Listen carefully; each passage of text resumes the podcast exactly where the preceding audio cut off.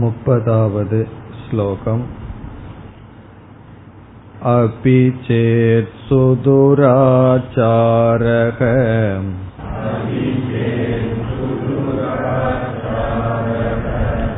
भजते मामनन्यभाक्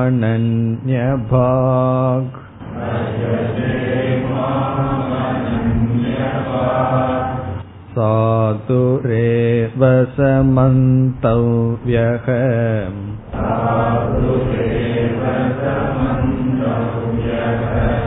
सम्यक् व्यवसितो हि सः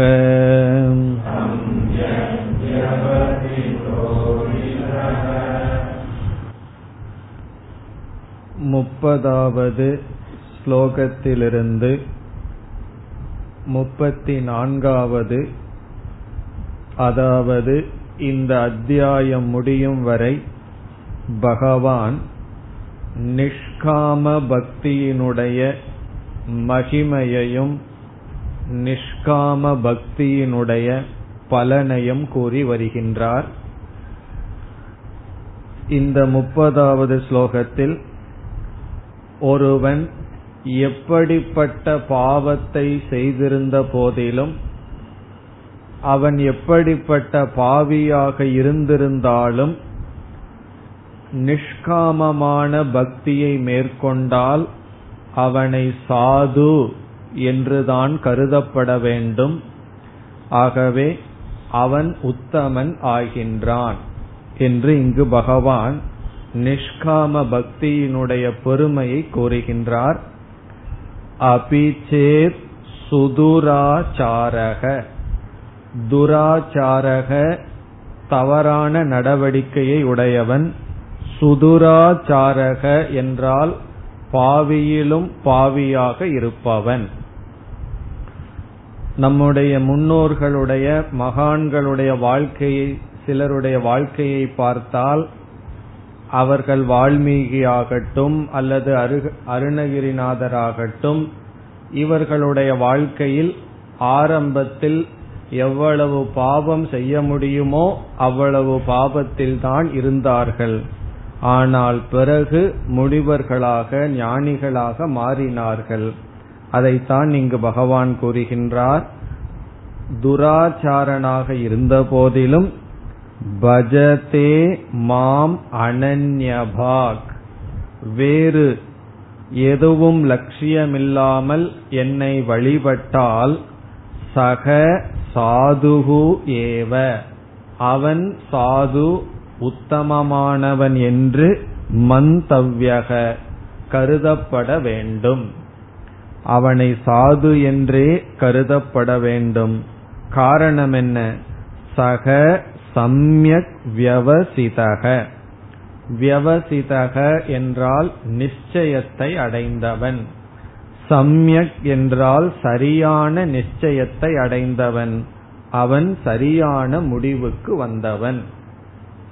இந்த ஸ்லோகத்தில் பகவான் எப்படிப்பட்ட பாவியாக இருந்தாலும் இந்த பக்தியானது அவனை தூய்மைப்படுத்துகின்றது. இப்ப நிஷ்காம பக்தியினுடைய மகிமை என்னவென்றால் தூய்மைப்படுத்தும் உத்தமமான சாதனம். பாவகத்துவம் என்று சொல்லப்படுகிறது. பாவகத்துவம் என்றால் தூய்மைப்படுத்தும் உத்தமமான சாதனம் இந்த பக்தி. பிறகு அடுத்த ஸ்லோகத்தில் இந்த பக்தன் பாவியாக இருந்து தூய்மையான பக்தனுடைய நிலையை படிப்படியாக பகவான் கூறுகின்றார் முப்பத்தி ஓராவது ஸ்லோகம் क्षिप्रं भवति धर्मात्मा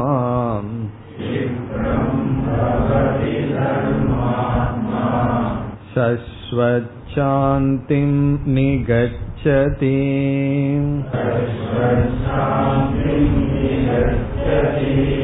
कौन्तेय प्रतिजानीहि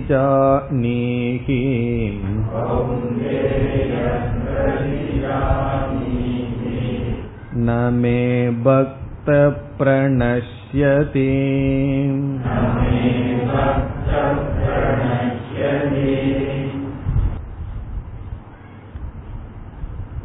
முதல் வரியில் தவறான வாழ்க்கை மேற்கொண்டவன் என்ன படிகளை கடந்து என்ன பலனை அடைகின்றான்? இந்த பக்தியானது அவனுக்கு எப்படிப்பட்ட பலனை கொடுக்கின்றது என்று கூறுகின்றார். இரண்டாவது வரியில் பக்தர்களுக்கு பகவான் ஒரு உறுதிமொழி கொடுக்கின்றார். உறுதிமொழி என்றால் பிராமிஸ் ஒரு உறுதிமொழி பக்தர்களுக்கு பகவான் இரண்டாவது வரியில் கொடுக்கின்றார். முதல் வரியை பார்த்தால் க்ஷிப்ரம் பவதி தர்மாத்மா. க்ஷிப்ரம் என்றால் விரைவாக தர்மாத்மா பவதி. தர்மாத்மாவாக மாறுகின்றான். யார்? சுதுராச்சாரக. துராச்சாரனாக இருந்தவன் சதாச்சாரனாக மாறுகின்றான். தர்மாச்சாரக அல்லது தர்மாத்மா என்றால் தர்மத்தை அவன் கடைபிடித்து வாழ்பவன் ஆகின்றான். இப்ப முதலில் அவனுடைய நிலை என்ன? அதர்மமாக வாழ்ந்தவன் தர்மத்துக்கு வருகின்றான். மோக்ஷம் என்கின்ற லட்சியத்தை அடைய வேண்டுமென்றால் அதர்மத்திலிருந்து தர்மத்திற்கு வர வேண்டும். தர்மத்திலிருந்துதான் தர்மத்தையும் கடந்து நாம் செல்ல வேண்டும். சர்வ தர்மான் பரித்தியஜ என்று பகவான் கடைசியில் கூறுவார். எல்லா தர்மங்களையும் விட்டுவிட்டு என்னை சரணடைய வேண்டும். ஏன் பகவான் தர்மங்களை விடச் சொல்கிறார் என்றால் ஏற்கனவே இவன் அதர்மத்தை விட்டு தர்மத்துக்கு வந்துள்ளான். பிறகு அதையும் விட்டு நாம் மோக்ஷத்துக்கு செல்ல வேண்டும். அது பிறகு பார்க்கலாம். இங்கு இவனுடைய நிலை என்ன? அதர்மத்திலிருந்து தர்மாத்மாவாக மாறுவான். அதனால முக்கியம் என்ன என்றால் தர்மம் தான் முக்கியம். அவன் நல்ல பண்புகளை கடைபிடித்து ஒழுக்கமுடையவனாக மாறுவான். பிறகு அதனுடைய விளைவு என்னவென்றால் தூய்மையான மனதை அடைந்தவனுக்கு ஞானம் ஏற்படும். ஞானத்தினுடைய விளைவு என்ன? அதை பகவான் இங்கு குறிப்பிடுகின்றார். இப்ப முதல் படி என்னவென்றால் அதர்மத்திலிருந்து தர்மத்துக்கு வருதல். தர்மத்துக்கு வந்தவன் மன தூய்மையை அடைந்து ஞானத்தை அடைவான். ஞானத்தினுடைய பலன் ஈஸ்வர பிராப்தியினுடைய பலன் இங்கு பகவான் கூறுகின்றார். சஸ்வத் சாந்திம் நிகச்சதி.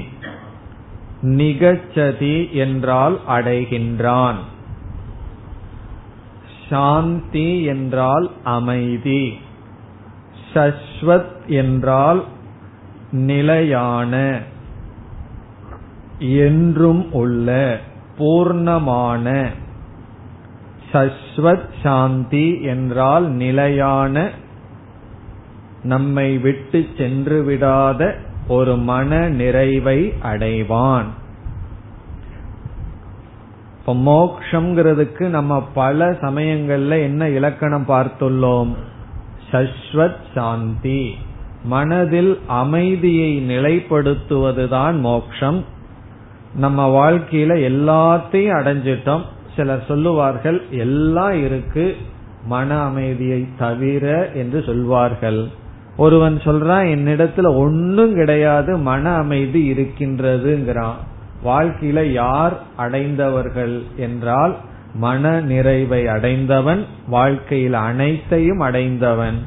அனைத்தும் இருக்கிறது மன நிறைவு இல்லை என்றால் அவன் எதையும் அடைந்தும் அடைந்தவன் அல்ல.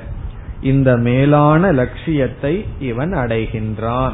யாரா இருந்தவன் சுதுராச்சாரனாக இருந்தவன் தர்மாத்மாவாக மாறி தர்மத்தினுடைய பலனாக ஞானத்தை அடைந்து ஞானத்தினுடைய பலன் சாந்தி.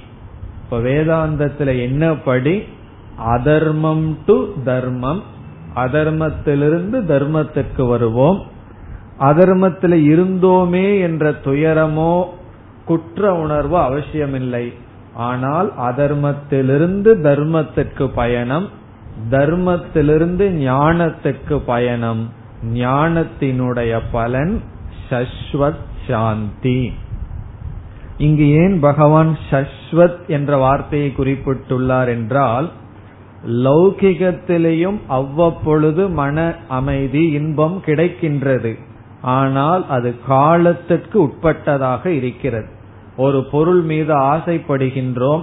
அந்த பொருளை அடைந்தவுடன் மனதில் அமைதியும் ஆனந்தமும் வருகின்றது. இந்த ஆனந்தம் அந்த பொருளை சார்ந்து இருக்கின்றது. பிறகு இங்கு சொல்லப்படுகின்ற ஆனந்தம் எந்த பொருளையும் சாராமல் அறிவை சார்ந்து இருக்கின்றது ஈஸ்வரனை சார்ந்து உள்ளது. ஆகவே சஸ்வத் சாந்திம் நிகச்சதி. இவ்விதம் இந்த முதல் வரியில் பகவான் பாவியாக இருப்பவனை முக்தனாக ஆக்குவது இந்த பக்தி என்று கூறி பக்தியினுடைய பெருமையை கூறினார். இனி இரண்டாவது வரிக்கு வருகின்றோம். நிஷ்காம பக்தர்களுக்கு பகவான் ஒரு உறுதிமொழி கொடுக்கின்றார். மிக முக்கியமான பகுதி இது. கௌந்தேய ஹே அர்ஜுனா பிரதிஜானீகி அர்ஜுனனை பார்த்து சொல்றார் பிரதிஜானீகி என்றால் நீ இதை எடுத்துரைப்பாயாக. நாலு பேரிடம் சென்று இதை கூறு என்று பொருள். பிரதிஜானிகின எடுத்து சொல். டிக்ளேர் பண்ணு அப்படின்னு அர்த்தம். பறைசாற்று அப்படின்னு சொல்லுவார்கள். சில விஷயம் நமக்கு தெரிஞ்சதுன்னா நம்ம என்ன சொல்றோம்? எல்லாரிடமும் போய் சொல்வோம் அல்லவா? அப்படி போய் நான் சொல்கின்ற இந்த வச்சனத்தை பறைசாற்றுவாயாக. பிரதிஜானிகின எடுத்து சொல். அதாவது நடு கிரவுண்ட்ல போய் நின்று கத்தி சொல் அப்படின்னு அர்த்தம். எல்லாத்துக்கும் கேட்கறது போல சொல். என்ன சொல்லணுமாம் நமே பக்த பிரணஷ்யதி. மே என்றால் என்னுடைய பக்தக என்றால் பக்தன் ந பிரணஷ்யதி. அழிவதில்லை. என்னுடைய பக்தன் அழிவதில்லை என்ற என்னுடைய வார்த்தையை நீ எடுத்துரைப்பாயாக. இதனுடைய அர்த்தம் என்னன்னு சொன்னா இந்த வார்த்தைக்கு அவ்வளவு முக்கியத்துவம் இருக்குதுன்னு பகவான் சொல்ல விரும்புறார் இல்லைன்னா ஏன் இப்படி எல்லாம் அர்ஜுனனை பார்த்து போய் எடுத்து சொல்லுன்னு சொல்லணும்? மே பக்தக. என்னுடைய பக்தன் ந பிரணஷ்யதி நாசத்தை அடைய மாட்டான். இதுதான் பகவான் வந்து கொடுக்கின்ற உறுதிமொழி. என்னுடைய பக்தன் நாசத்தை அடைய மாட்டான். ஏன் பகவான் இவ்விதம் கூறுகின்றார்? இதனுடைய தாத்பரியம் என்ன என்றால் இங்கு பகவான் என்பவர் தர்ம ரூபமாக இருப்பவர். பகவானுடைய பக்தன் நாசமடைவதில்லை என்றால் பலர் கோயிலுக்கு செல்கிறார்கள் பூஜை செய்கிறார்கள் ஆனால் நாசமடைவதை பார்க்கிறோமே என்றால் அவர்கள் எப்படி பூஜை செய்கிறார்கள்னு பார்த்தா தர்மத்தை தியாகம் செய்து பூஜை செய்கிறார்கள். பகவானுடைய கோயிலுக்குள்ள போய் அங்கேயும் என்ன செய்கிறார்கள்? லஞ்சம் கொடுத்து பகவானுடைய தர்சனத்தை பார்த்துட்டு வந்து பெருமையாக சொல்கிறார்கள். நான் இவ்வளவு பணத்தை கொடுத்துட்டு சீக்கிரம் காரியத்தை முடிச்சிட்டேன்னு சொல்கிறார்கள். அப்படி தர்மம் வேறு பகவான் வேறுன்னு பிரித்து விட்டார்கள்.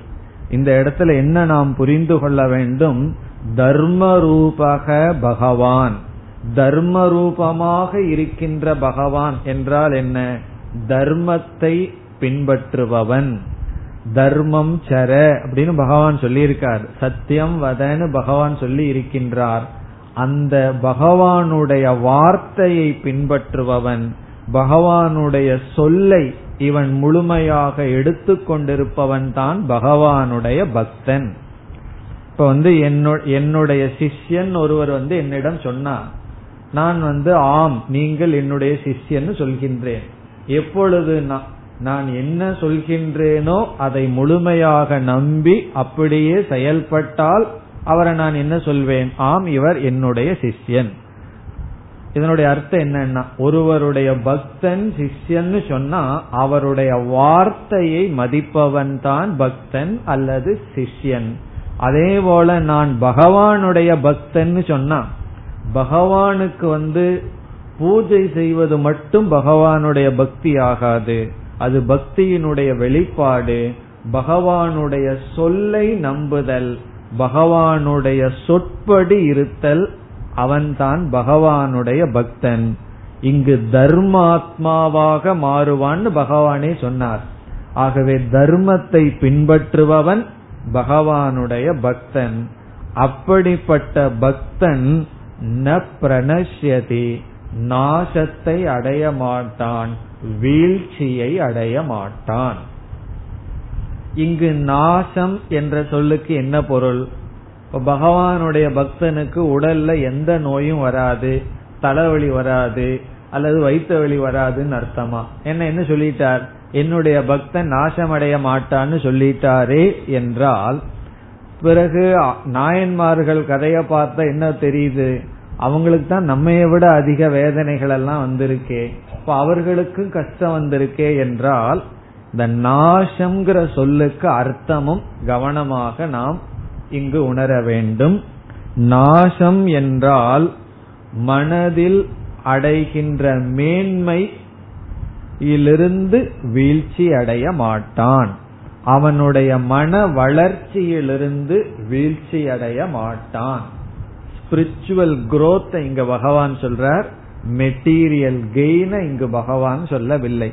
நம்ம பொருள் விஷயத்திலேயோ ஏதோ ஒரு விஷயத்துல எதையாவது இழக்கலாம். அந்த கேரண்டி பகவான் இங்கு கொடுக்கல. காரணம் என்ன? ஏற்கனவே கொடுத்துட்டார். யோக கஷேமம் வகாமியகம். அங்க என்ன கேரண்டி கொடுத்தார்? என்னை நாடி வருபவர்களுக்கு தேவையான பொருளை நான் வழங்குகின்றேன். அவர் அவர்களுடைய வாழ்க்கைக்கு தேவையான பொருளை நான் கொடுக்கின்றேன். பிறகு பாதுகாக்கிற வேலையும் நானே செய்கிறேன்னு சொல்ற அது பொருள்கள் விஷயத்தில் அங்க சொன்னார். ஏன் பகவான் பாதுகாக்க வேண்டும் பாதுகாக்கிறேன்னு சொன்னார் என்றால் ஒரு பொருளை பாதுகாக்க வேண்டுமென்றால் க்ஷத்திரிய தர்மத்தை நாம் பின்பற்ற வேண்டும். பகவானை அடைய வந்தவன் அவன் சந்நியாச தர்மத்தை பின்பற்றுகிறான். ஆகவே பகவான் நான் சத்திரிய தர்மத்தை பின்பற்றி அனை உன்னை பாதுகாக்கிறேன்னு சொல்லிவிட்டார். பிறகு இங்கு எந்த நாசத்தை பற்றி பேசுகிறார் என்றால் ஒவ்வொரு சாதகனுக்கும் இந்த வாழ்க்கையில் வெற்றி அடைய முடியாமல் தோல்வி அடைந்து விடுமோ மோ என்ற பயம் இருக்கும். இந்த கீதை படிக்கணும்னு இவ்வளவு கஷ்டப்பட்டு வர்றோம். அது புரியுமான்னு ஒரு பயம் இருக்கும். புரிஞ்சாலும் கூட நம்மளுடைய குணம் மாறுமான்னு ஒரு பயம். இவ்விதம் இந்த ஆன்மீக வாழ்க்கைக்குள் வந்தால் நம்முடைய குணம் மாறி தர்மத்துல நிலைக்க முடியுமா ஞானத்துல நிலைக்க முடியுமா என்ற ஒரு பயம் இருக்கும். அந்த பயத்தை இங்கு பகவான் நீக்குகின்றார். நமே பக்த பிரணஷ்யதி. நீ என்னுடைய பக்தனாக இருந்தால் கண்டிப்பாக உன்னுடைய முயற்சியில் அல்லது உன்னுடைய மேன்மையில் சிறுமை வந்துவிடும் என்ற பயம் வேண்டாம். இது என்னுடைய உறுதிமொழி. நான் கொடுக்கின்ற வாக்கு என்பது பொருள். இப்ப நாசம் என்பது எதை குறிக்கின்றது? நம்முடைய ஆன்மீக வாழ்க்கையில் நம்முடைய மனதினுடைய முன்னேற்றத்தில் இருந்து வீழ்ச்சியை என்னுடைய பக்தன் அடைய மாட்டான். ஆனா எப்படிப்பட்ட பக்தன்கிறதையும் சரியா புரிந்து கொள்ள வேண்டும். நம்ம வந்து லோக்கல் பீப்புளுக்கு வந்து ஏதாவது பொருளை கொடுத்து காரியத்தை சாதிக்கிறது போல அதே புத்திய சிலர் பகவானிடமும் பயன்படுத்துவார்கள். நான் உனக்கு இந்த பூஜை பண்றேன் இவ்வளவு தேங்காய் உடைக்கிறேன் இதை பண்ணு எனக்கு இதை காப்பாற்றுன்னு சொல்வார்கள். அந்த பக்தர்களை பற்றி அந்த நாசத்தை பற்றி எல்லாம் இங்கு பேசவில்லை. காரணம் என்ன? சுத துராச்சாரத்திலிருந்து தர்மாச்சாரனாகி ஞானியாகின்றான்கிற கான்டெக்ட்ல இங்கு பகவான் என்னுடைய பக்தன் நாசம் அடைவதில்லை என்றால் இதனுடைய பொருள் என்னுடைய பக்தன் தன்னுடைய பக்தி மார்க்கத்திலிருந்தும் ஞான மார்க்கத்திலிருந்தும் வீழ்ச்சி அடைய மாட்டான். பிறகு இவ்விதம் பகவான் சொல்வதில் இனி ஒரு கருத்தும் இருக்கின்றது நமக்கு இங்கு நம்பிக்கை மிக மிக அவசியம். காரணம் என்னவென்றால் தர்மத்தை நாம் பின்பற்றினால் வீழ்ச்சியடைய மாட்டோம் என்று நம்பிக்கை நமக்கு மிக மிக தேவை. இந்த நம்பிக்கை பலருக்கு இருப்பதில்லை. மேலோட்டமாக உலகத்தை பார்க்கும் பொழுது அதர்மம் செய்பவர்கள் சில இன்பத்தை சுகங்களை அனுபவிக்கிறார்கள். அதை மட்டும் கண்ணில பார்த்து நமக்கு தர்மத்தில் நம்பிக்கை வருவதில்லை.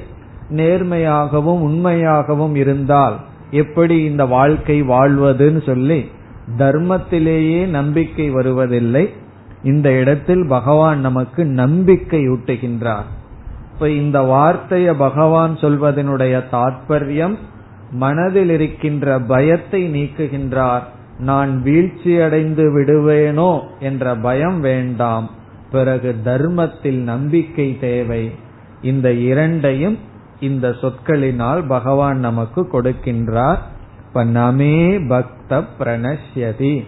எப்பொழுதெல்லாம் நமக்கு மனசுல சோர்வும் ஒரு விதமான அச்சமும் அல்லது நம்பிக்கையின்மையும் வருகின்றதோ அப்ப எந்த சொல் வந்து நம்ம காப்பாற்றணும்? இந்த சொல் மனதிற்குள்ள ஒழிக்கணும். முழு கீதைய மனப்பாடம் பண்றதுங்கிறது கஷ்டம். அங்கங்க சில சொற்களையாவது மனதில் வைத்து கொள்ள வேண்டும். அதுல வந்து வச்சுக்க வேண்டிய சொல் என்னன்னா நமே பக்த பிரணஷ்யதி. என்னுடைய பக்தன் வீழ்ச்சி அடைய மாட்டான் நாசத்தை அடைய மாட்டான். இது பகவான் பக்தர்களுக்கு கொடுக்கின்ற உறுதிமொழி. இதையே நான் நம்பலினா அப்புறம் என்ன செய்யறது? அடுத்த ஜென்மத்துல பார்த்துக்கலான்னு விட்டு விட வேண்டித்தது இப்போ பகவான் தர்மத்தை நம்புறதுக்கு பயமா இருக்குன்னா சரி பகவானுடைய வார்த்தையை நம்பணும் அதையும் நான் நம்ப முடியவில்லை சொன்னால் என்ன செய்வதுன்னா அந்த நம்பிக்கை நமக்கு வர வேண்டும். அந்த நம்பிக்கையினுடைய பலன் சஸ்வத் சாந்திம் நிகச்சதி. இவ்விதம் இந்த இரண்டு வரிகளில் முதல் வரியில் எப்படி துராச்சாரனாக இருப்பவன் படிப்படியாக மாறி மோட்சத்துக்கு வருகின்றான் என்று சொல்லி பிறகு தன்னுடைய பக்தனுக்கு எவ்விதத்திலும் நாசமில்லை என்ற உறுதிமொழியை பகவான் கொடுத்தார். அடுத்த ஸ்லோகம். मां हि पार्थव्यपाश्रित्य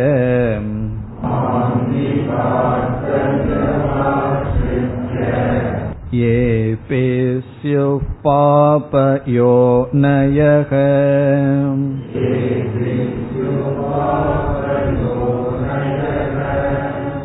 स्त्रियो वैश्यास्तता शूद्राः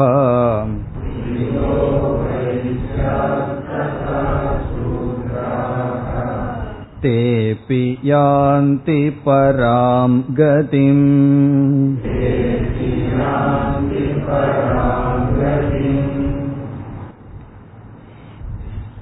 இந்த ஸ்லோகத்தில் பகவான் மோக்ஷத்துக்கு யாருக்கு தகுதி என்று சொல்கிறார் மோக்ஷத்தை அடைய யாருக்கு தகுதி அதிகாரித்துவம் இங்கு பகவான் பேசுகிறார்.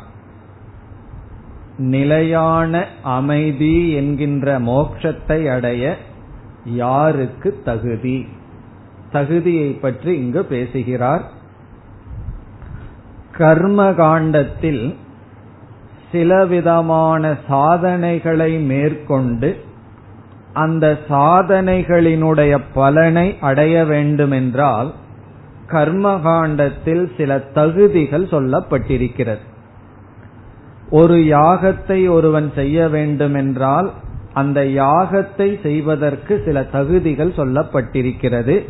இந்த தகுதியுடையவன்தான் இந்த யாகத்தை மேற்கொண்டு அதனுடைய பலனை அடைய வேண்டும்.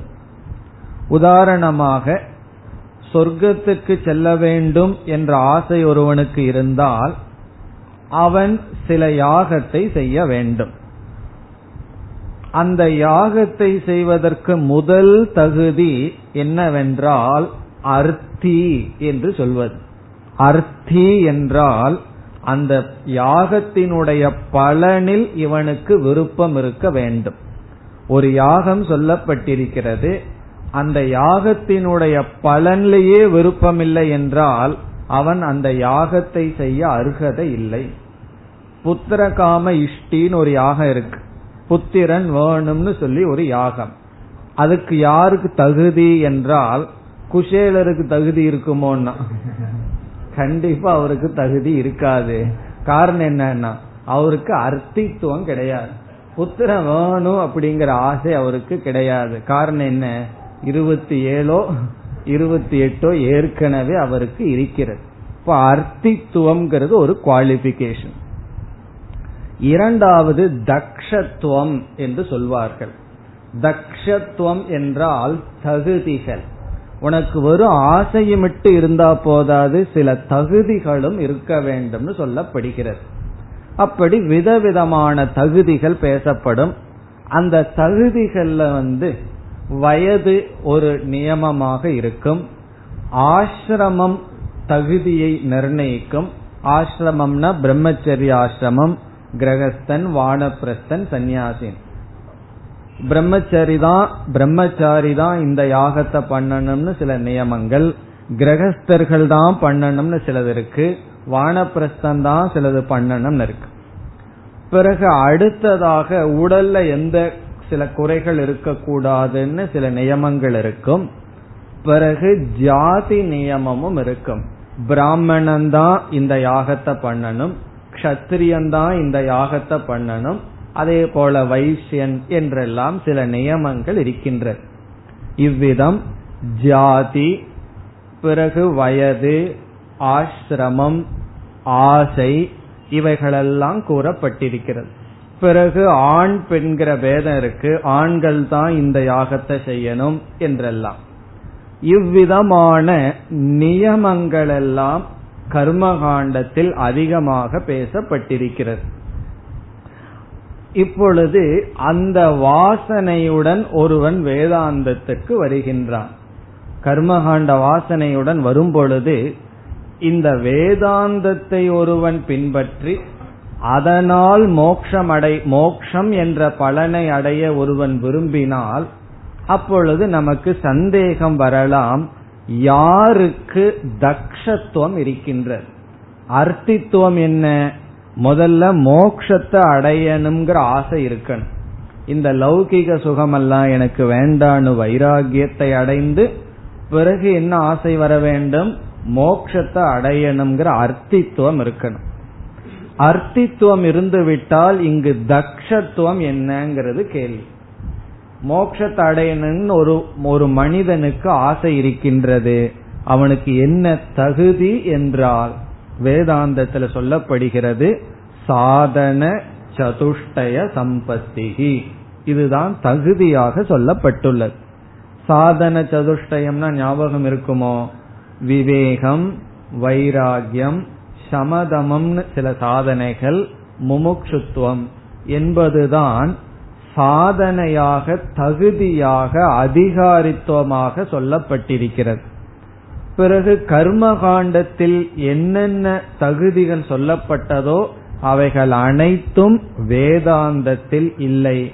அதனாலதான் பிரம்மசூத்திரம் முதலிய நூல்களிலெல்லாம் மிக கடினப்பட்டு வேதம் வேதாந்தம் என்ற பிரிவை நாம் நிலைநாட்டுகின்றோம். ஆரம்ப சூத்திரமே பிரம்மசூத்திரமே என்னன்னு சொன்னா கர்மகாண்டத்தினால அடைய முடியாத காரணத்தினால புதிய ஞான காண்டம் துவங்கப்பட்டு விசாரம் செய்யப்படுகிறதுன்னு சொல்லி. பிறகு கேள்விகள் என்னன்னா எதற்கு வேதாந்தம்னு தனி சாஸ்திரமாக கொள்ள வேண்டும்? கர்மகாண்டத்திலேயே வேதாந்தத்தை சேர்த்தலாமே என்றால் பிறகு வியாசாச்சாரியார் சொல்லுவார் கர்மகாண்டத்துக்கு அதிகாரி வேறு ஞான காண்டத்துக்கு அதிகாரி வேறு. கர்மகாண்டத்துல விஷயம் வேறு ஞான காண்டத்துல விஷயம் வேறு. கர்மகாண்டத்துல கிடைக்கிற பலன் வேறு ஞான காண்டத்துல கிடைக்கிற பலன் வேறுன்னு சாஸ்திரமே இந்த கருத்தின் அடிப்படையில் பிரிக்கப்படுகிறது. ஆனாலும் கர்மகாண்டத்தில் இருக்கும்போது சில வாசனைகள் உள்ள போயிருக்கும். என்ன வாசனை என்றால் பிராமண ஜாதியில பிறந்திருந்தா தான் அதிகாரித்துவம் இருக்கா? அல்லது பெண்களாக பிறந்திருந்தால் எனக்கு மோட்சத்துக்கு அதிகாரம் இருக்கா இல்லையான்னு சில சந்தேகங்கள் வரலாம். அதை பகவான் இங்கு தெளிவுபடுத்துகின்றார். நிஷ்காம பக்தி என்ற சாதனைகளில் ஈடுபட்டு மோக்ஷம் என்று ஒன்றை அடைய அவன் பிராமண கத்திரியன் எந்த ஜாதியிலும் இருக்கலாம். அதாவது ஜாதி நியமம் இல்லை. இந்த ஜாதியில பிறந்திருக்கணுங்கிற நியமம் ஞான காண்டத்தில் இல்லை. கர்ம காண்டத்துல இருக்கலாம். அது இருக்கிறது சரியா தப்பாங்கிறத பத்தி இப்ப நம்ம விசாரம் செய்ய போவதில்லை. சரி கர்மகாண்டத்துல ஜாதி நியமத்தை நான் ஏற்றுக்கொள்ளவில்லைன்னா அதை பற்றி இங்கு பேச வேண்டாம். அது இருக்கலாம் இல்லாமல் போகலாம். நாம இருக்கிற இடம் என்னன்னா இப்ப கர்மகாண்டம் அல்ல ஞான காண்டத்தில் இருக்கோம். மோக்ஷங்கிற பலனில் இருக்கின்றோம். அந்த நிலையில் பகவான் இங்கு சொல்கின்றார் அவன் எப்படிப்பட்ட ஜாதியில் இருந்தாலும் அல்லது ஆணாக இருந்தாலும் பெண்ணாக இருந்தாலும் எந்த வயதில் இருந்தாலும் அதெல்லாம் அதிகாரித்துவத்தை தகுதியை நிர்ணயிப்பதில்லை என்று பகவான் இங்கு கூறுகின்றார். ஆகவே ஜாதி வயது ஆசிரமம் ஆண் பெண் என்கின்ற பேதம் இவைகளெல்லாம் மோக்ஷத்தை அடைவதற்கான தகுதிகள் அல்ல. பிறகு என்ன தகுதி என்றால் இந்த தகுதியெல்லாம் ஒரு தகுதி அல்ல. தகுதிங்கிறது இரண்டு தகுதிகள் தான் தேவை. அதைத்தான் பகவான் இங்கு கூறுகின்றார். முதல் வரியில் மாம்ஹி பார்த்த வியபாசிருத்திய பார்த்த ஹே அர்ஜுனா மாம் வியபாசிருத்திய என்னை சார்ந்திருந்து. மாம் வியபாசிருத்தியன என்னை சார்ந்து. என் மீது பக்தி செலுத்தி என்னையே ஆதாரமாக கொண்டு. ஏ அபிஸ்யுகு எவர்கள் இருக்கிறார்களோ. ஏ எவர்கள் எவர்கள்னு பகவான் இப்பொழுது சொல்லிக் கொண்டு வருகிறார். மாம் வியபாசிருத்திய என்னையே சார்ந்திருந்து இந்த எண்ணெய் சார்ந்திருந்துங்கிற பகுதியில பகவான் எந்த பொருளையோ யாகங்களையோ கர்மத்தையோ சாராமல் என் மீது உள்ள பக்தியையே மூலமாக கொண்டு எவர்கள் சொல்லி எங்கெல்லாம் நமக்கு சந்தேகம் வருமோ அந்த சில சொற்களை கூறி அவர்களும் மோட்சத்தை அடைவார்கள் என்று சொல்கிறார். ஏ ஸ்யுகு பாபயோனயக. பாபயோனயக என்றால் பாபிகள் பாபத்தை செய்தவர்கள். நான்கு வர்ணம் சொல்லப்பட்டிருக்கிறது. பிராமண கஷத்திரிய வைசிய சூத்ரன் என்று. ஐந்தாவது ஒன்னு இருக்கு. அது பஞ்சமோ வர்ணகன்னு சொல்லப்படும். பஞ்சமம்னு சொல்லப்படும். காரணம் என்னன்னா சூத்ரனுக்கும் கீழான நடவடிக்கை வாழ்க்கை முறையை ஒருவன் வாழுதல். அப்படி வாழ்பவன் பாபயோனி அதர்மத்தை செய்து வாழ்பவன். நிஷித்த கர்மத்தை செய்பவன். அவன் வந்து பிராமண ஜாதியில பிறந்து நிஷித்த கர்மத்தை செய்தால் சாஸ்திரத்தினுடைய நோக்கில பஞ்சமோ வர்ணக. அவன் ஐந்தாவது வர்ணத்துக்கு சென்று விடுகின்றான். காரணம் என்ன என்றால் அவன் நிஷித்த கர்மத்தை பின்பற்றுவதனால்.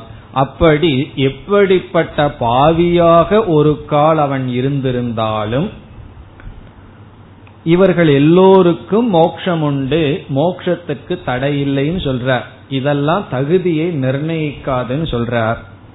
பிறகு இரண்டாவது வரியில் ஸ்திரேயக ஸ்திரேயக என்றால் பெண்கள். ஏன் பகவான் பெண்கள்னு சொல்றார்?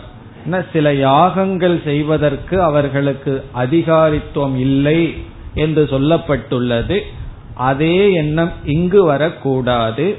ஆகவே திரையக பெண்கள் வைஷ்யாகா வைஷ்யர்கள் பிராமண கஷத்திரிய வைசியன் என்ற ஜாதியில் இருப்பவர்கள் ததா சூத்ராகா சூத்ரர்கள்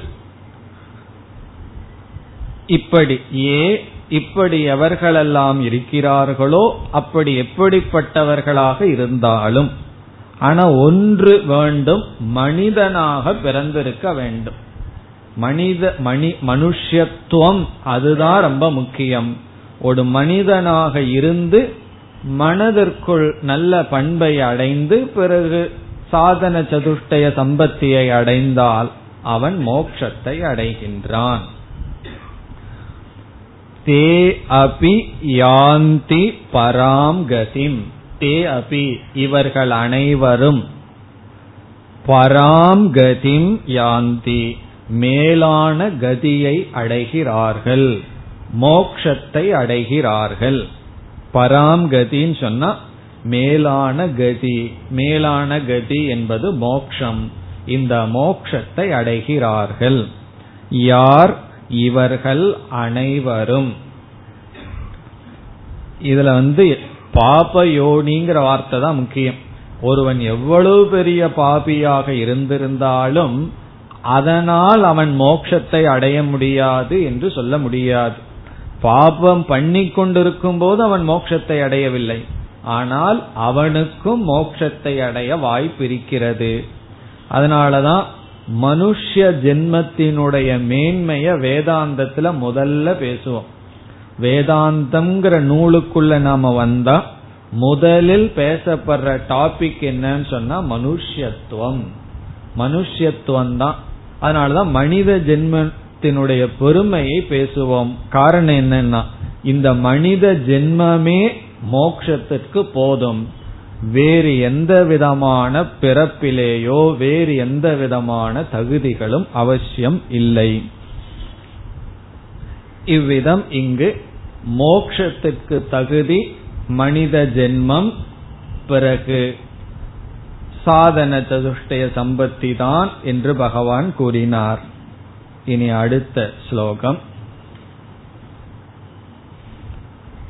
किं पुनर्ब्राह्मणा पुण्याः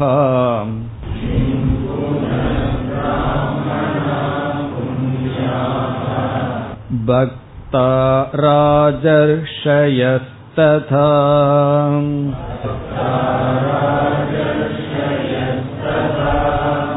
अनित्यमसुखं लोकम्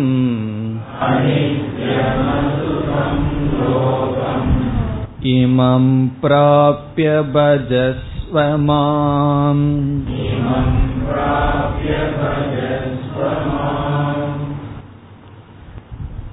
முதல் வரியில் மீண்டும் தகுதியை பற்றி பேசுகின்ற கருத்தையே பகவான் தொடர்கின்றார் இப்படிப்பட்டவர்கள் அனைவராலும் மோட்சத்தை அடைய முடியும் என்றால் சம்ஸ்காரத்துடன் கூடிய நல்ல நடத்தை உடையவர்களை பற்றி என்ன சொல்வது? அனைவராலும் அடைய முடியும். அதை கூறுகின்றார். கிம் புனக பிராமணாகா புண்ணியாகா. புண்ணியத்தை அடைந்த புண்ணியத்தினால் அடைந்த பிராமணர்களை பற்றி பிறகு என்ன சொல்வது? கிம் புனகன அவர்களும் மோட்சத்தை அடைவார்கள். பிராமணாகா பிராமணர்கள். பிறகு பக்தாகா ராஜ ரிஷயக ததா. அப்படியே பக்தர்களான ராஜ ரிஷிகள். இது கத்திரியர்களை குறிக்கின்றது. பக்தர்களாக இருக்கின்ற ராஜ ரிஷி. ராஜ ரிஷினா என்ன பொருள்? அவர்கள் ராஜாவாகவும் ரிஷிகளாகவும் இருக்கிறார்கள். ரிஷிங்கிற சொல்லுக்கு ரிச்சதி ஜானாதி இது ரிஷிகி. அறிபவன் ஞானத்தை உடையவன். ரிஷினா ஞானி அர்த்தம். ராஜாவாகவும் ஞானியாகவும் இருப்பவர்களை பற்றி என்ன சொல்வது? அவர்களும் மோக்ஷத்தை அடைவார்கள். நம்ம வேதத்தை ரெண்டு நோக்கில பார்க்கணும். ஞானகாண்டம் என்று வரும்பொழுது பிராமணன்கிற சொல்லுக்கு ஜாதியின் அடிப்படை அதாவது பிறப்பின் அடிப்படையில் பொருள் கொள்ளக்கூடாது குணத்தின் அடிப்படையில் பொருள் கொள்ள வேண்டும். கர்மகாண்டத்திற்கு செல்லும் பொழுது சிலர் குணத்தின் அடிப்படையில் தான் பொருள் கொள்ள வேண்டும் என்று சொல்கிறார்கள். சிலர் பிறப்பின் அடிப்படையில் என்று சொல்கிறார்கள். அதை பற்றி நமக்கு முக்கியம் இங்கு இல்லை. நம்ம ஞான ஆண்டத்தில் இருக்கின்றோம் இங்கு நாம் பிராமணக என்ற சொல்லுக்கு பொருள் சத்துவ குணத்தில் இருப்பவர்கள். தூய்மையான வாழ்க்கை வாழ்பவர்கள் தர்மப்படி வாழ்பவர்கள். இப்போ பிராமணாக என்றால் தர்மாத்மா. இது ரொம்ப முக்கியம். வேதாந்தத்துக்கு வர்றதுக்கு முன்னாடியாவது ஜாதி அபிமானம் இருந்தா பரவாயில்ல இருந்துட்டு போகட்டும். வேதாந்தத்துக்கு வந்து நம்ம சாஸ்திரம் படிச்சிட்டு இருக்கோம் அதற்கு மினிமம் குவாலிபிகேஷன் என்னன்னா இந்த ஜாதி அபிமானத்தை விடுதல். அவரவர்கள் அவரவர்களுடைய ஜாதியின் மீது வெறுப்போ வெறுப்போ உயர்வு அல்லது தாழ்வு மனப்பான்மை இருக்கக்கூடாது. ஆனா பல சமயங்கள்ல அதே நம்ம பார்க்க முடிவதில்லை. பதினஞ்சு வருஷம் வேதாந்தம் படிச்சாலும் கூட இந்த ஜாதி அபிமானம் பலருக்கு போவதில்லை. ஜாதிங்கிறது அன்னமய கோஷத்தில் இருக்கு. ஸ்தூல சரீரத்தில் இருக்கு. நம்ம எல்லா கோஷத்தையும் கடந்து போகணும். அன்னமய கோஷத்தையே ஃபர்ஸ்ட் போஸ்டையே கடக்காம பலர் இருக்கிறார்கள். அப்படி நாம் இருக்கக்கூடாது. இப்ப நமக்கு என்ன முதல் குவாலிபிகேஷன்னா ஜாதி பற்று இருக்கக்கூடாது.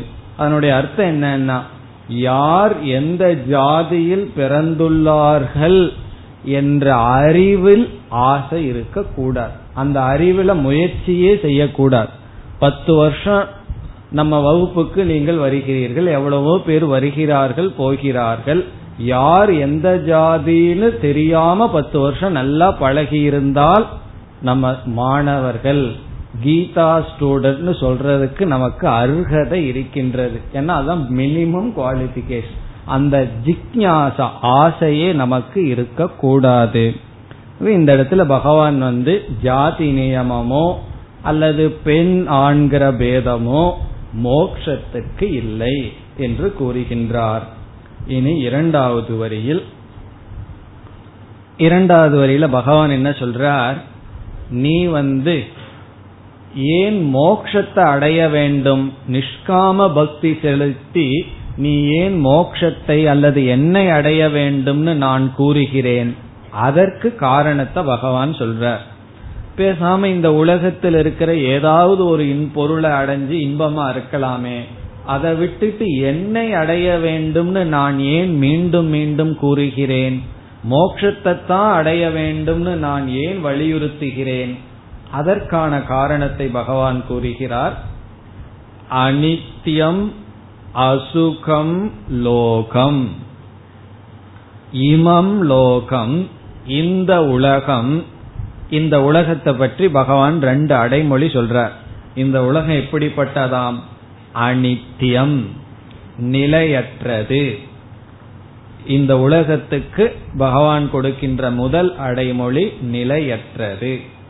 உலகம்னா என்ன? நம்மை சுற்றி இருக்கிற மனிதர்கள் நம்முடைய உடல் இவைகள் அனைத்தும் நம்ம சம்பாரிச்சு வச்சிருக்கிற பொருள் அல்லது அறிவு. எவ்வளவோ டிகிரி எல்லாம் படிச்சு வச்சிருக்கோம். இதெல்லாம் என்னன்னா அனித்தியம். அது எப்ப தெரியும்னா வயசாக எல்லாம் மறந்துட்டு போகும்போது தெரியும். இவ்வளவு படிச்சு வச்சிருந்தனே எல்லாம் மறந்து போச்சுன்னா அந்த அறிவு முதல் கொண்டு அனைத்தும் அனித்தியம். சரி அனித்தியமா இருக்கட்டுமே. ஆனா இன்பமா இருக்கே இந்த உலகம்னா ஐஸ்கிரீம் நித்தியமா அனித்தியமானா அனித்தியம்தான். ஆனாலும் அதை சாப்பிட சாப்பிட்ட என்ன? அது அனித்தியமா இருந்தாலும் இன்பத்தை கொடுக்குதுன்னா அசுகம். இன்பத்தை உண்மையை கொடுக்கவில்லை இன்பத்தை போன்ற ஒரு தோற்றத்தை தான் அது கொடுக்கின்றது. வாயில ஐஸ்கிரீம் சாப்பிடுவோம் நைட்ல மூக்குல ஐஸ்கிரீம் வந்துட்டு இருக்கும். அது என்னன்னா அசுகம்.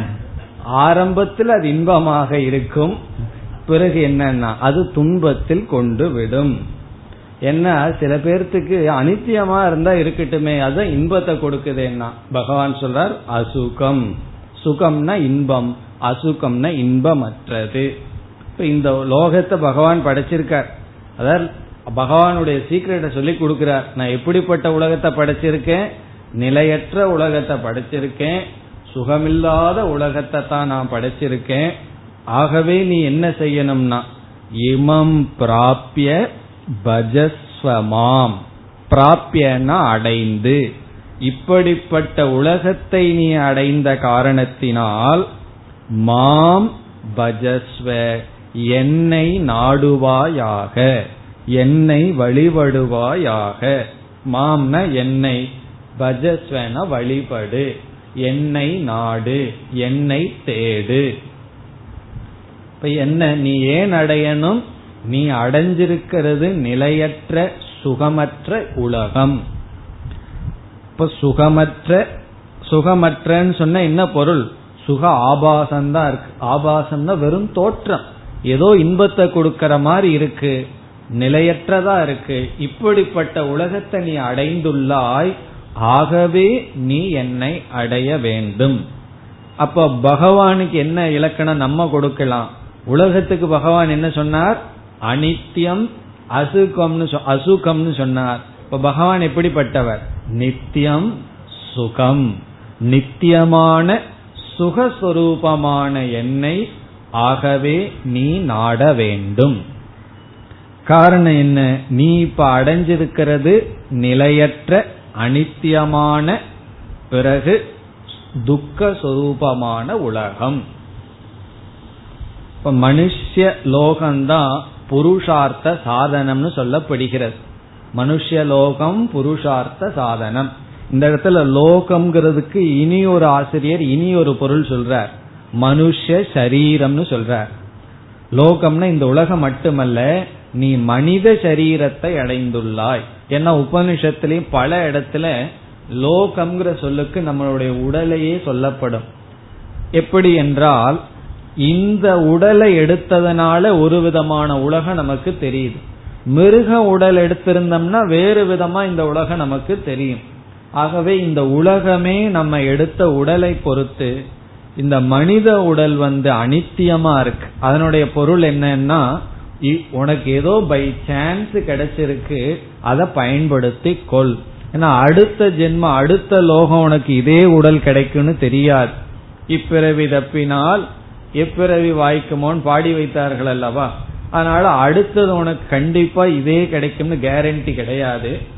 இல்லையே நான் யோக பிரஷ்டனா இருப்பேன்னு எல்லாம் சொல்லக்கூடாது. அதெல்லாம் யோக பிரஷ்டனா இருக்குனுக்கு முயற்சி பண்ணணுமே. சும்மா யோக பிரஷ்டன் ஆக முடியாது. ஒரு கீத கிளாஸ் அட்டன் பண்ணிட்டு சில பேர்த்துக்கு யோக பிரஷ்டன்ங்கிற எண்ணம் வந்துடும் என்ன ஒருத்தர் என்கிட்ட வந்து சொன்னார் நான் யோக பிரஷ்டன் என்னன்னு கேட்டாரு. காரணம் என்னன்னா ஏதோ ரெண்டு கீத கிளாஸ் அட்டன் பண்ணிட்டா வேதாந்தத்துக்கு ரொம்ப முயற்சி பண்ணி தோல்வி அடைஞ்சவன் தனக்கு நினைப்பு. அதற்கு ரொம்ப முயற்சி செய்யணும். ஆகவே அனித்தியம் இந்த உடல் வந்து அவ்வளவு சுலபமா கிடைக்காது. திடீர்னு கிடைச்சிருக்கு. ஆனா இந்த உடல் எப்படின்னா அசுகம். அசுகம்னா ஆரம்பத்துல சுகமா இருக்கும் சின்ன வயதுல. போக போக தெரியும். ஒவ்வொரு ஜாயிண்ட்டையும் பகவான் படைச்சிருக்காருன்னு அப்பதான் தெரியும். ஆரம்பத்துல அப்படியே கையை காலை வளைச்சிட்டு டான்ஸ் ஆடிட்டு இருப்போம். பிறகுதான் தெரியும் ஏன் ஒவ்வொரு பெண்ட பகவான் கொடுத்தார்னு சொல்லி. அசுகம். அதனால் என்னன்னா மாம் பஜஸ்வ என்னை நாட வேண்டும். நித்தியமான சுகஸ்வரூபமான என்னை நாட வேண்டும். இந்த உலகத்துக்கு பல லட்சணம் நம்ம கொடுக்கலாம். அசுகம் அனித்தியம் மட்டுமல்ல நம்ம நம்ம வந்து டிபெண்ட் பண்ண வைக்கும் நம்ம சார்ந்து இருக்க வைக்கும். ஒரு பொருளை நம்ம கொஞ்ச நாள் பயன்படுத்திட்டே இருந்தோம்னா நம்மை அடிமைப்படுத்தும். அதனால என்ன சொல்லலாம்? அதீனத்துவம். இந்த உலகம் நம்ம வந்து சுதந்திரமா இல்லாம பரதந்திரமா ஆக்கி கொண்டே இருக்கும். ஒரு பொருளை பயன்படுத்த பயன்படுத்த அந்த பொருள் இல்லாம வாழ முடியாதுங்கிற மாதிரி நம்மை ஆக்கி கொண்டிருக்கும். அப்படி உன்னை வந்து சுதந்திரமா இருக்கிற உன்னை பரதந்திரமா ஆக்கிற உலகத்தை நீ படைச்சிருக்க. ஆகவே சுதந்திரத்தை கொடுக்கிற என்னை நீ நாட வேண்டும் என்று ஒரு அறிவுரை அர்ஜுனனுக்கு கொடுக்கின்றார். இனி அடுத்த கடைசி ஸ்லோகத்தில் பகவான் நல்ல சில அறிவுரைகளை கொடுத்து இந்த அத்தியாயத்தை முடிக்கின்றார் மன்மனா பவ மத்பக்தக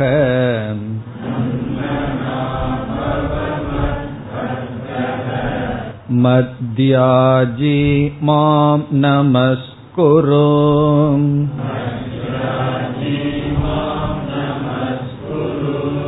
மாமே வைஷ்யசி யுக்த்வைவம்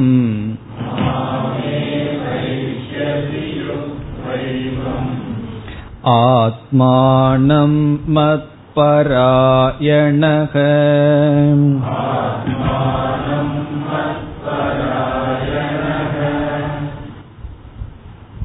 இந்த ஸ்லோகத்தில் நிஷ்காம பக்தன் எவ்விதம் இருக்க வேண்டும் என்ற அறிவுரை பகவான் கொடுக்கின்றார். நிஷ்காம பக்தனுக்கு இருக்க வேண்டிய லட்சணங்கள். நீ என்னென்னலாம் செய்யணும் எப்படியெல்லாம் இருக்கணும்னு நேரடியாக அர்ஜுனனுக்கு இவ்விதம் இருப்பாயாக என்று கூறுகின்றார். ஐந்து அறிவுரை இங்கு பகவான் கொடுக்கின்றார். அஞ்சு அட்வைஸ் அஞ்சு உபதேசம் பகவான் செய்கின்றார். ஒவ்வொன்றாக எடுத்துக்கொள்வோம். முதலில் கடைசி சொல்லை எடுத்துக்கொள்வோம். அத முதல் அறிவுரையாக எடுத்துக்கொள்வோம். மத் பராயணக. எங்க இருக்கு? கடைசி சொல் மத் பராயணக. பிறகு ஒரு சொல்ல சேர்த்திக்கணும். பவ. துவம் மத் பராயணக பவ பவன இருப்பாயாக. நீ அவ்விதம் இரு. முதல் அட்வைஸ் என்ன? மத் பராயணக. இதனுடைய பொருள் என்னை வாழ்க்கையில் லட்சியமாக கொண்டவனாக இரு. மத் பராயணக.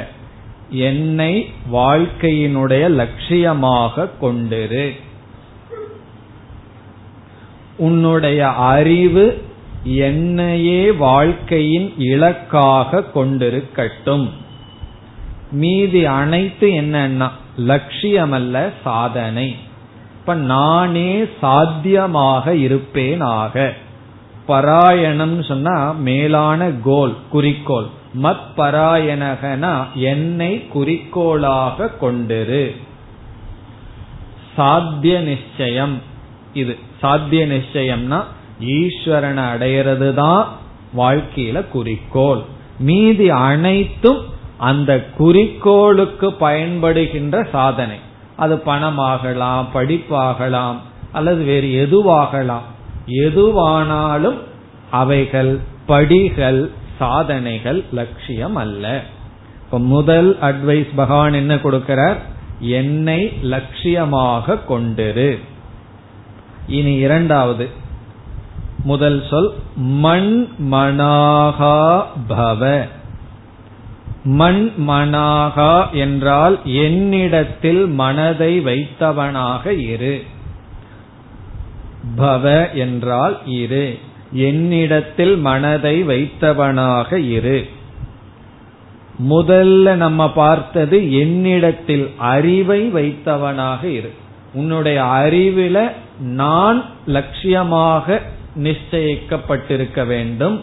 உன்னுடைய மனம் என்னிடத்தில் இருக்க வேண்டும். ஏன்னா அறிவு ஒரு இடத்தில் இருக்கும் மனசு ஒரு இடத்தில் இருக்கும்.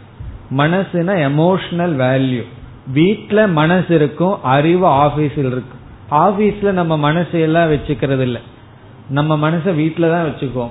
சில சமயம் வீட்டில் வைக்க முடியலன்னா ஆபீஸ்ல வச்சுக்குவோம். அதனாலதான் வீடு வந்து மனசு வைக்கிற மாதிரி இருக்கணும்னு அர்த்தம். அங்க வந்தா மனதுக்கு இதமா இருக்கிற மாதிரி ஒரு சூழ்நிலையை அமைச்சுக்கணும். இப்ப மண் மனாகனா மனதையும் என்னிடத்துல வை. இது வந்து சமதமாதிகளை குறிக்கின்றது. உன்னுடைய மனம் என்னிடத்தில் இருக்க வேண்டும். இனி அடுத்தது மத் பக்தக மத் பக்தக என்றால் என் மீது என்னுடைய பக்தனாக இரு. ஈஸ்வர பக்தனாக இரு.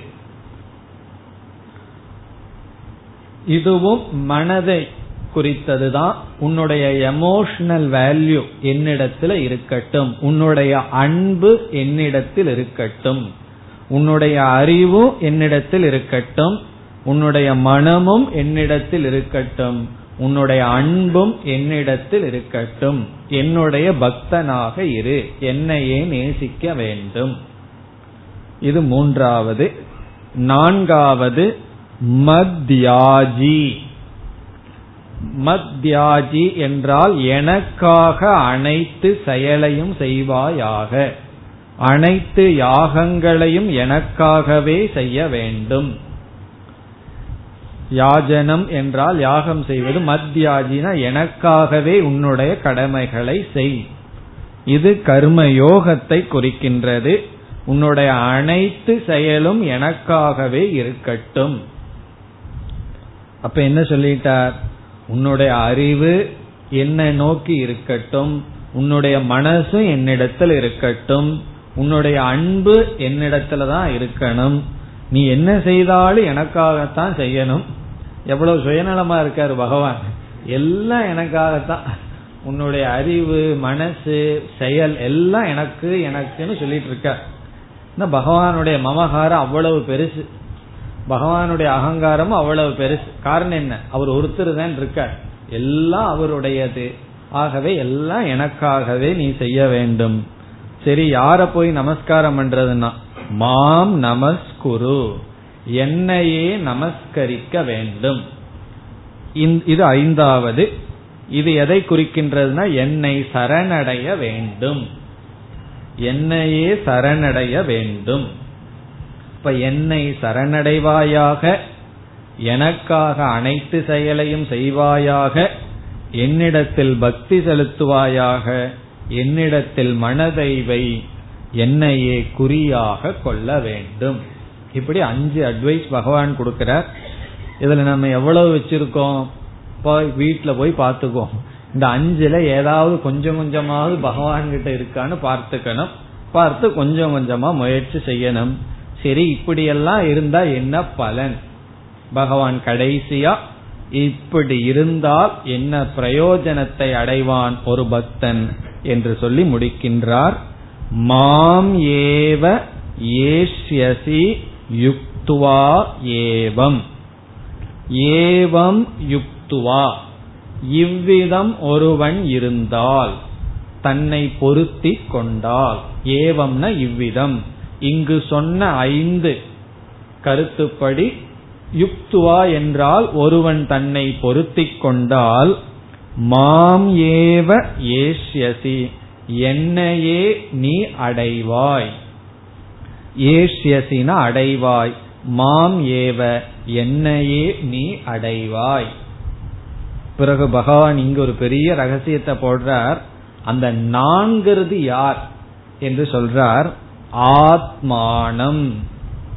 ஆத்மானம் ஒரு சொல் இருக்கு. அதை எடுத்து மாம்ங்கிற இடத்துல போடணும். ஆத்மானா உன்னுடைய உண்மையான ஆத்மஸ்வரூபமாக இருக்கின்ற என்னை. அப்ப என்ன அர்த்தம்னா உன்னையே நீ அடைவாய். அல்லது உன்னுடைய ஆத்மாவாக இருக்கின்ற என்னை நீ அடைவாய். ஆத்மானம் மாம் ஏஷ்யசி. ஆத்மானம்னா ஜீவனுடைய உண்மையான சொரூபமாக இருக்கின்ற என்னை நீ அடைவாய். எப்பொழுதுனா எப்பொழுது இவ்விதம் நீ இருக்கின்றாயோ. இவ்விதம் நிஷ்காம பக்தியினுடைய பெருமையை கூறி கடைசி இரண்டு ஸ்லோகங்களில் பகவான் அறிவுரைகள் கூறினார். கூறி கடைசியில் என்னையே எப்படிப்பட்ட நான்? உன்னுடைய ஆத்மாவாக இருக்கின்ற என்னை நீ அடைவாய் என்று முடித்தார். ஓம் தத் सत् इति श्रीमद्भगवद्गीतासु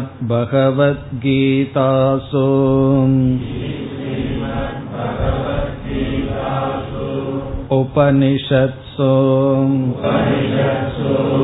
ब्रह्मविद्यायाम् योगशास्त्रे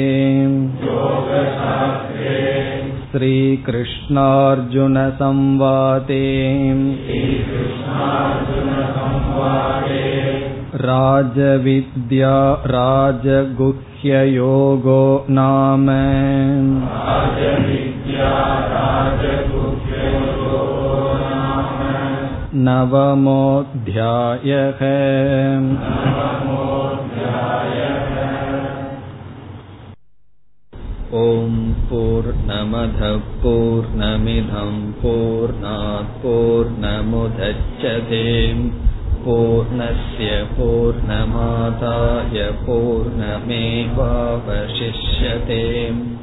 ॐ शान्ति शान्ति शान्तिः